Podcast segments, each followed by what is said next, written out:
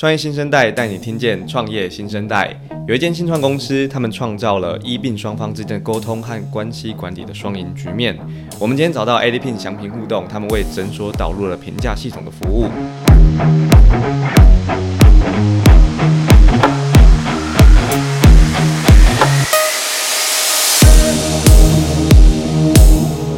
大家好，我是创业小聚的志军。创业新生代是数位时代和创业小聚在二零二零年，同时也是创业小聚十周年所推出的 Podcast 节目。希望大家在文字报道、网络影片之外，一起听见台湾的新趋势、新科技、新观念、新的商业模式。当然，还有节目的主角新创公司。我们今天邀请到 ADPIN 祥平互动的共同创办人 Kenneth。Hello，大家好，我是呃 ADPIN 祥平互动的共同创办人 Kenneth，然后同事都叫我 Ken。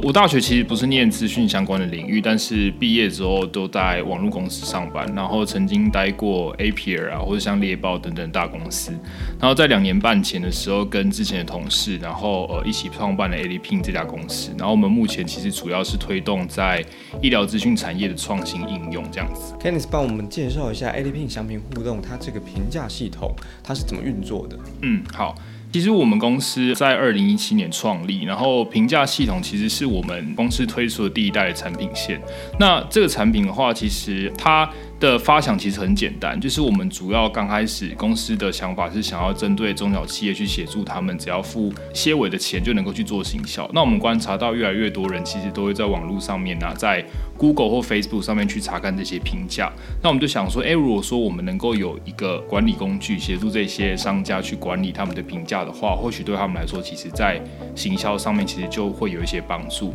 那可以透过语义的分析去分析说这些评价的内容，然后也能够去找出说对。于商家来说，有哪一些的呃营运的面向是顾客可以回馈，然后他们能够去做分析，能够去做改进的地方，这样子。那我们公司其实，在去年的时候也推出了另一个产品线，然后它叫做看牙小闹钟。这个产品线呢，它其实是也是主要是针对医疗产业去做规划的。这个产品线它主要也是跟 Line 去做合作。其实我们公司目前在 Line 的 ProStar 的呃新兴计划，或者像是官方账号这边的 team 都有在做合作。我们公司的这个产品线呢，它其实比较是属于医疗产业，尤其是在牙科诊所的一个 LineBot Line 的机器人。这个 LineBot 跟其他产业的 LineBot 最不一样的地方是，这个主要是给牙科诊所去做使用，然后将原本的 Line Bar 去跟既有的诊所已经在使用的病历系统去做整合，然后能够去优化。呃，诊所的一些行政作业流程啊，也可以让方便，也可以方便，就是病患在做看诊时候使用这样子。听起来是不是只有针对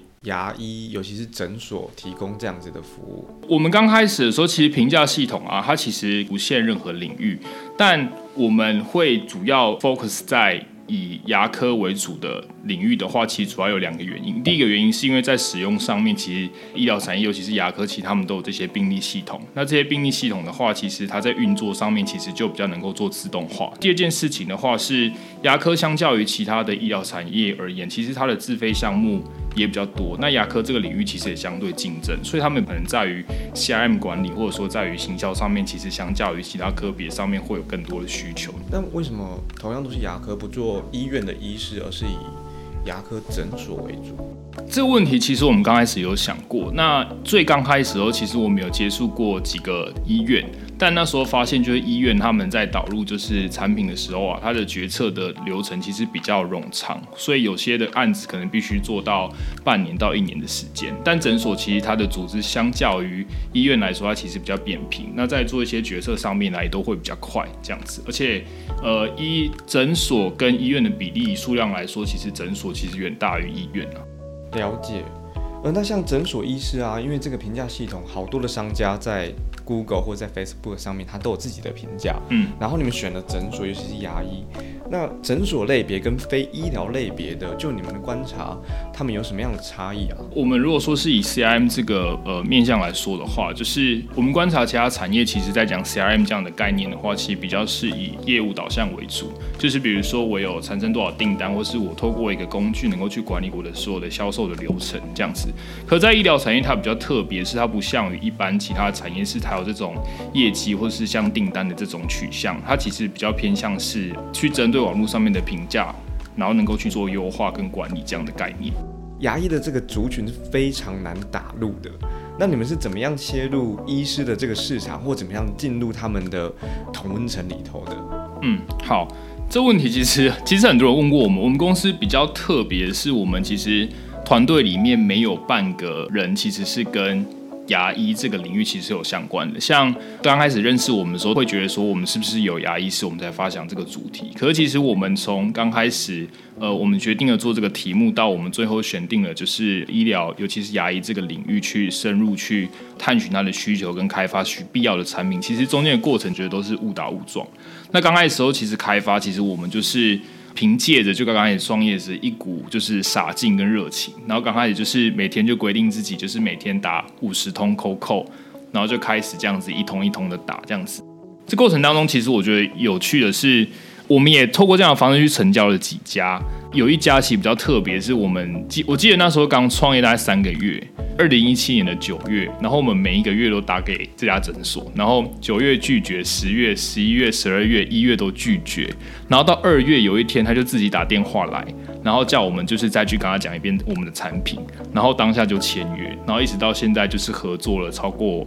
两年这样子。哇，那真的很棒哎！刚刚这样一直听起来，好像这些所有评价系统都为牙医或者对诊所提供了服务。那反过头来说，看牙小闹钟，呢对患者有什么好处啊？看牙小闹钟，其实它所涵盖的面向，其实不只是针对患者。当然说，对于患者来说很方便，因为在过去的行为上来说，假设你今天预约在牙医诊所去预约，很多人其实很容易去忘记自己什么时候在诊所预约。比如说预约下一次洗牙，或者你的疗程，因为可能你的公事比较繁忙，就忘记了。对病患来说，他现在透过就是这个看牙小闹钟，他可以随时去查询自己到底什么时候看诊这样子，或者在看诊的前两天，这个系统也会主动的推。我告诉你说你什么时候要来看诊，那你可以透过就是这个 line 的方式去主动的告诉诊所你会不会来这样子。那对于诊所端而言，其实最方便的是，他们过去都是在提醒这个行政作业流程上面都是靠人工，不管说是人工去发简讯，或者说人工去打电话。可是我们现在将诊所病历系统跟这个 line 去做整合之后，把这个行政作业流程全部变为自动化，那也节省掉柜台其实很多的时间。那对诊所的经营者来说，其实短期来说，它可以去减少人工的花费；长期来说的话，可以去节省掉更多的它的教育训练的成本。对，所以其实这块目前其实是我们在着重的产品，也是在教育诊所在这一块上面可以去多做利用的地方。像我们熟悉网络科技的这些使用者们，我们其实很容易了解这是怎么样来做运作的，也怎么样来做运用。可是我想帮大家问一句，那在这个病历系统上面，患者有什么样的资料，他被登录上去了？一般诊所他们在使用的病历系统上面，其实他必须拿来做一些健保申报的行为，还包括比如说你的一些，他必须去查可能你有什么样的相关的病症啊，然后他可以去避免，或者他在帮你治疗的时候必须注意什么样的事项，比如说像最近其实像呃。